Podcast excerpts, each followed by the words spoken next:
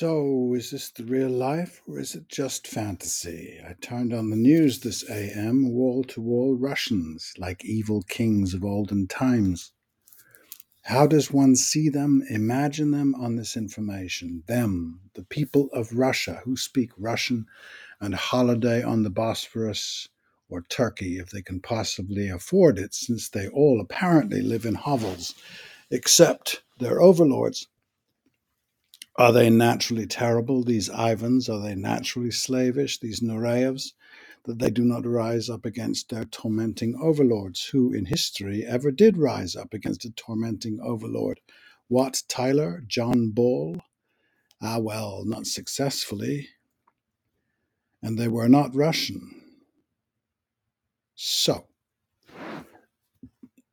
whom do we accuse of not being fully human? Every day on MSNBC in the land of equality and democracy, of not demanding God given or just plain human rights of their leaders. Because that is the presumption. Why ever do people or peasants accept their miserable lots and labor away at menial tasks before early deaths? Why don't they just decide to become Americans? Are they another species? Isn't that part of the calculation when someone says workers or ordinary folks, ordinary Russian folks, that convenient lumpen? Or are they maybe like our workers, always angry? These people, incapable or deprived of schooling that might allow them to thrive and be happy, is that the solution? Opportunity, equality of? Are those of us gifted with these opportunities happy? Is menial back-breaking work not still necessary? Are its doers doomed to misery and degradation? Were there no happy coal miners or truck drivers with lives and wives and children? Was this condition always a condition from which one strives to rise, to better oneself? Are we not saying to million to the millions of menials, you must be unhappy or stupid? Or are we insisting the same?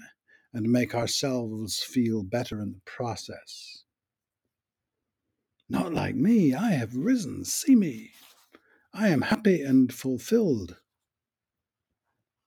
But there are, or there were, happy miners. The properly paid ones, the unionized ones, the British ones, proud fellows, yes.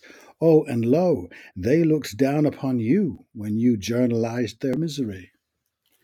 They did know in their uneducated but deeply intelligent bones that effort releases endorphins and laughter is good, like the miner's son in a pub in Bangor, Wales, who could quote me word perfect Fortinbras' last speech in Hamlet, O proud death, what feast is toward? Go ahead, O reader, you finish it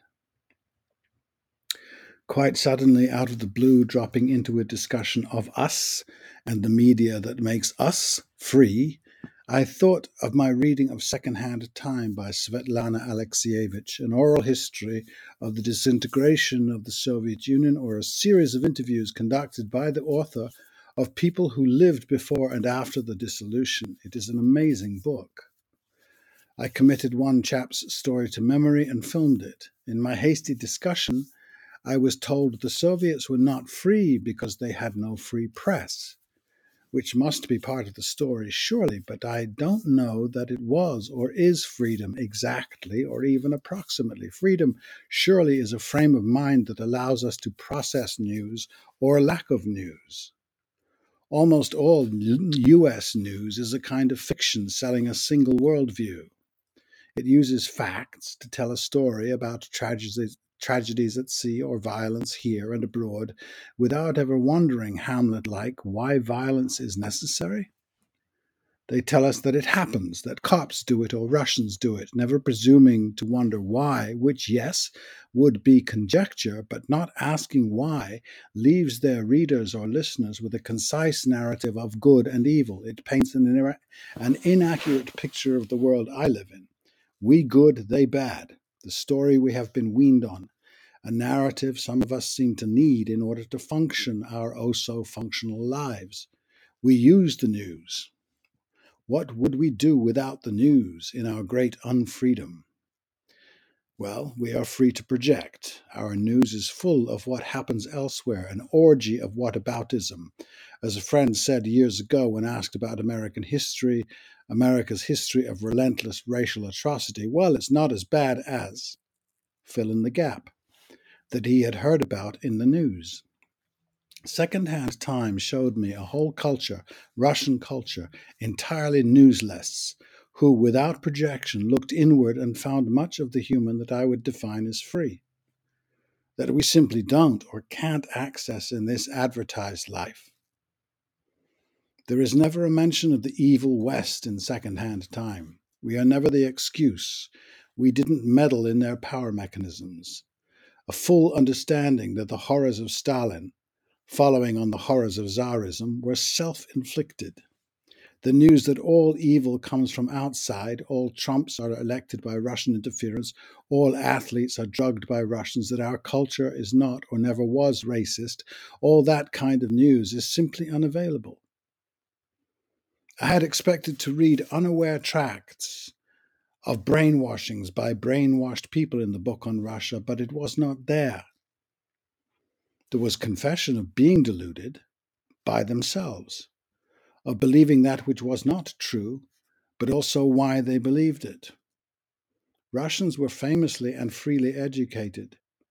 They needed to be to catch up with the West. Perhaps the books they read were strictly controlled, ahem, but the books that remained are some of the most profound ever created. Apparently, the distortions of communism did not demand an idiot population, ahem again, an inexpressive, unpre, unfree or unprofound population. I leave it to you to make the case for American profundity or white profundity. The great Yuval Harari and Michael Sandel are on a YouTube thing. It is gorgeous, as might be expected, and I felt affirmed as Yuval makes points I have come to without him. Our past is full of disinformation, the Middle Ages, for instance. The modern world is naturally uneasy when the table of power, the round one that has been sat at by white men only for thousands of years, is now suddenly, relatively suddenly, women and non whites sprinkled with women and non white knights. And otherwise, clever people rage and fear the natural lot of usurpers who sit at tables alone for thousands of years, never really liking each other it is a characteristic of my race and culture that we do not love well, that we sit like glaciers at tables, mistrusting our companions to such an extent that a different gender or race or culture just breaks the camel's back and hysteria follows, sad but true. But to Yuval and Michael, I do wonder all the time when they speak of people. Yuval has never said folks, Michael neither, to think of it. But when they speak of nationalists, for instance, are they speaking of themselves? Is Michael a nationalist? Or are they speaking of the masses, the folks, das Volk? Is it their education or IQ that makes them higher beings in our in their own minds? I don't think Yuval has this gene. I think he he is in disguise with his half smile. I think it is why he can reassure a not so clever man like Jonathan Haidt that yes, we are talking about the same thing while telling him he should not be teaching at business school. There is much in discrediting meritocracy, a false premise, if ever one breathed, but unwealthy people are not losers. The notion that successful or educated people are any more successful at being full is ludicrous. They can just afford the medications that keep their misery at bay. It is probably more likely that a rancher or a car mechanic achieves the examined life than a Cambridge graduate. The high end graduate is a kind of extremist, and elitism has almost looked like a defensive tactic for the elites. I know I am useless deep down without meaning, but I have the tools to invent meaning, like kingly anointing and divine rights. It didn't go away. It lives very well today. It must be cosmic to be Donald Jr. Never did natural gifts so entirely abandon an individual, so he doubles down on his elitism to compensate. He is of the right, but there are just as many on the left. And it is the rub. The culture we all live in positively persecutes and proscribes the full development of its members. Only the individual, individuated can serve a collective, my friends. Our culture is in an arrested development, state of development intentionally.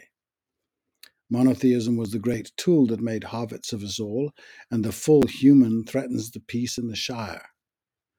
Now, our intellectuals and worse are creating works to justify and sustain this kind of abject bondage.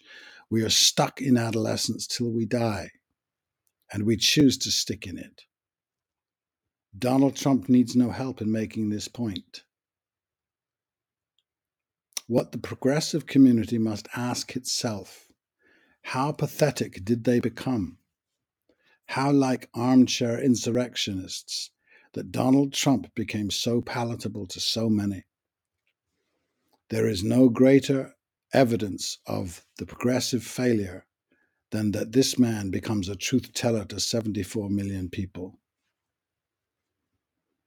I don't think Sandel particularly can go there, so he does liminal explorations all around the point, arriving at last on the rather Christian but patronizing pity he has for the less fortunate and imagines the elitist humiliations of those who don't become dons a sort of silliness instead of grasping it as a kind of warfare. Or we can just blame the Russians, like we do, which we do. Without them, well, all would be well. And who are these leaders, unthreatened from below, who persecute? Are they specifically Russian, Chinese, African, or Latin American only? We have plenty of evidence right near at hand not one among us, to insist that we do that these behavior as we do that these behaviors only come from the east except of course our favorite east of the house of saud etc makes me believe as i struggle out of sleep that yes we are a chosen people the real ones that this is it this las vegas of the mind where am i leading myself this morning after snatches read in the new yorker and something's simmering around the feeling of directing a play, I find there is little strength in the liberal progressive movement in the Western world, perhaps in Eastern too, but I do not live there. As long as we cling, and most of us do, to the patterns above, that we know what the human is and our present relationship to others, the planet, and our various gods is the most real version of self ever. We are, in my estimations, royally screwed. We thunder towards extinction with such lust. It seems that energy consumption is the only activity that binds us vigorously at all. All our tech and travel, advertising signs that con you into thinking you're the one that can do what's never been done. Do this, do that. Gleaming faces of success with impossibly full mouths of white teeth. The fun thing about the culture and its advertisement is that if that is what success looks like, I don't want it at all. Neither do you. It does look like safety for sure, and that is the real sell security. Hiding the dark side of security is the art of advertising, and I don't mean by advertising the silly dupings of madmen. I mean the norm, I'm, I mean the relentless insistence oozing out of culture onto our plates every day that we are normally and ideally a single type, that there are no other items on the menu, a person held to a standard invented, not found or discovered, invented and insisted upon. Lovers of security. What I found in directing, it is helpful, fun, very rewarding, and secure. I wondered, pondered how much it must be like being a boss, a managerial person, a CEO, an administrator, one who administrates, a friend, a brilliant fellow director, actor, trying to be a trying to be administrator works often in Germany. Apparently, in Germany, with its unique and marvelous theatre traditions, one man shows are very much frowned upon. Bourgeois, I'm sure, narcissistic and selfish, perhaps. I have discovered that, however, a company of actors who have done solely, solo work is a much better company. Solo work as solo on their own. Well, apply that to society and think about it. What I found in directing a field of endeavor almost inevitably corrupt with possible power crimes almost written into the book, is that it is impossible to do well without having taken the great risks and felt the great insecurities actors feel. A sort of coming up through the ranks, but we don't do that. What we do is find the next Peter Brook or seek unsuccessfully for him or her, convinced that only this way can the worthwhile be done, that some superior being is born and found through our time honored practice of relying on and trusting university birthed demigods and low art, maybe, I don't know. But see, this is writ large all over the landscape, this myth. As a blueprint of society we defend and call a way of life, and defend as an abused spouse defends their abuser, or Clarence Torrance Clarence Thomas worships at the same altar of negation as Andrew Jackson did. Now, that is a human condition worth coaxing out of the shadows. In these cultures, yours and mine, theatre and Main Street, excuse my condescending with these values, we are conservatives to the hilt. Why? We take no risks. The risk taker knows, and we don't. We huddle. It really is possible to understand the abortion struggle thus you are not capable of deciding what to do with your own body.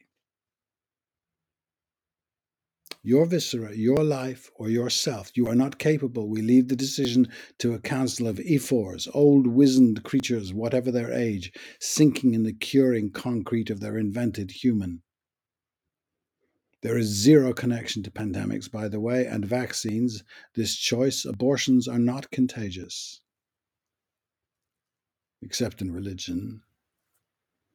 It is amazing to awake on the day a play I'm directing opens to hear this yammering going on about rights, the right to levy this arrogant control over the lives of, of women can only be God given, otherwise, it would be laughed out of the room. Whatever religion claims for itself, the evidence that it only brings us horror is so overwhelming that only a believer can continue to make its case. I really want you to believe whatever you find groovy, but keep it to yourself. Your higher power does not lower over anyone else. The individual chooses, is able to choose. They are all involved in their one woman shows at this point until they come back to the herd, if ever they are themselves alone, and it is just not up for debate. Except here, but here, in this highest court in the land, who director like is really not necessary, except that we do hold these hierarchies so sacred in our utter, disgraceful weakness. The problem with the current crop of religions is not that it replaces reality for us, but it appeals precisely to our love of non reality. It relies on lack of evidence. This reliance is a habit only. For simple instance, we are all more or less transgender, but our fear of this is the only fact religion allows. Look a little deeper, and that is all religion ever was the allowed of one and I am a religious man, just not one of those.